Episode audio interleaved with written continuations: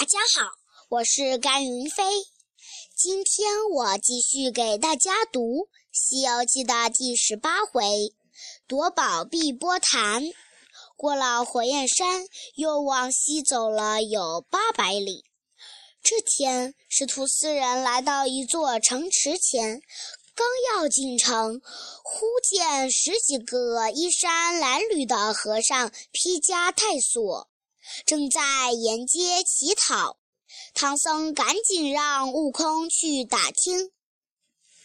一个和尚告诉悟空说：“这里是祭赛国，国中有个金光寺，寺中宝塔内藏有佛宝舍利，常年祥云笼罩，霞光闪耀。周围邻国见了，都把祭赛国看作开府神。”年年前来朝贡。三年前的一个秋夜，天降血雨，弄污了金光寺，佛宝舍利被偷，外国也不来朝贡了。国王和大臣认定是我们寺里的和尚偷了舍利，所以惩罚我们，大家乞讨。唐僧听了。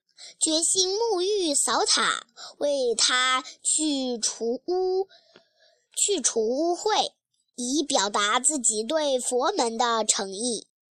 悟空也去帮他，正在打扫间，忽然听到塔顶上有人讲话。悟空仔细一看，上面果然坐着两个妖怪，正在喝酒。悟空拦住他们道。妖怪偷塔里宝贝的原来是你们，上前就把两个妖精揪了下来。第二天，唐僧师徒四人来到王宫倒换官文，并把两个小妖带来。国王亲自审问，这才知道了佛宝舍利的下落。原来是被碧波潭万圣龙王的女婿九头怪偷走了。知道了真相，国王高兴地在王宫摆下酒宴，言辞恳切，请唐僧师徒前往碧波潭捉拿妖精，夺回国宝。于是，悟空和八戒来到碧波潭。万圣龙王一听，一听说孙悟空来了，吓得魂飞魄散。九头怪却满不在乎地笑着说：“岳父大人，请放宽心，我去和他较量较量，一会儿就叫他束手就擒。”九头怪说完，手拿月牙铲来到台面上，悟空一见。着实吃了一惊，那妖怪全身披挂，头戴一顶银盔，远看时一头一面，近看时四面都是人脸。一说话，前后左右九张嘴都在动。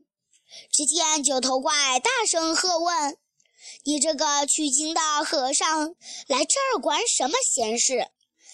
就算我偷了宝贝，与你……”有什么相关？是不是活得不耐烦了？悟空说：“你偷舍利害和尚，我不能管吗？”说完，举起金箍棒朝那妖怪打去。九头怪嘿嘿冷笑一声，用月牙铲架住金箍棒，和悟空打在了一起。八戒立在山前观战，见。他们激战正酣时，时不时从后面偷袭九头怪一耙。哪知九头怪早就看在眼里，忙用铲铲尾架住。几个回合之后，九头怪抵挡不住，抵挡不住悟空、八戒的前后夹击，就地一滚，现出了本相。原来是一条丑陋的九头虫。那九头怪从半腰半腰伸出一个头，张开血盆大口，一口咬住八戒的鬃毛，半拖半扯回碧波潭去了。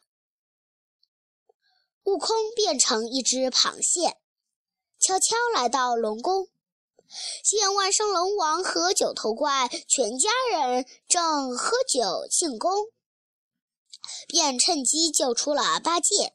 八戒拿着钉耙，气呼呼地说：“猴哥，你先走，我打进宫去。如果胜了，就把他们一家抓上岸；如果败了，你在潭边接接应，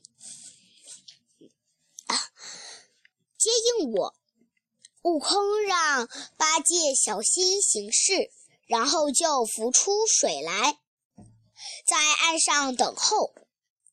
八戒高举九齿钉耙，大喊一声，冲进去。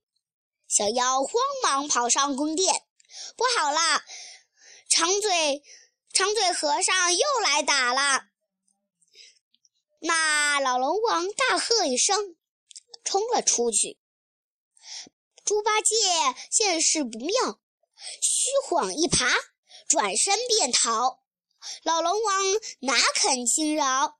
一直追到水面上，悟空正在潭边等候，见老龙王追来，撤出铁棒，指一下就把老龙王打死了。九头怪上前抢过龙狮，再也无心恋战，急忙回宫去了。悟空想让八戒再下坛挑战，趁机夺回宝贝，可是猪八戒不肯。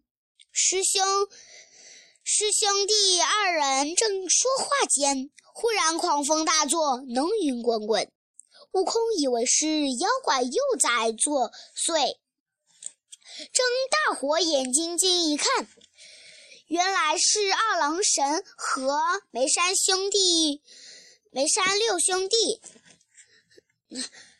他们打猎回来经过这里，悟空上前去请求众神留下助战，他们爽快地答应了。悟空等人在岸上等候，八戒下水把九头怪引上来。悟空和二郎神立即带领梅山六兄弟把九头怪团团围住。九头怪现出本相，展开双翅，盘旋着飞上高空。二郎神取出一把金弓，安上银弹，银弹扯满弓，瞄准就打。九头怪收翅往边上一掠，从半腰里又伸出一个头，来咬二郎神。二郎神的神犬一见，窜上去，一口就将那头咬了下来。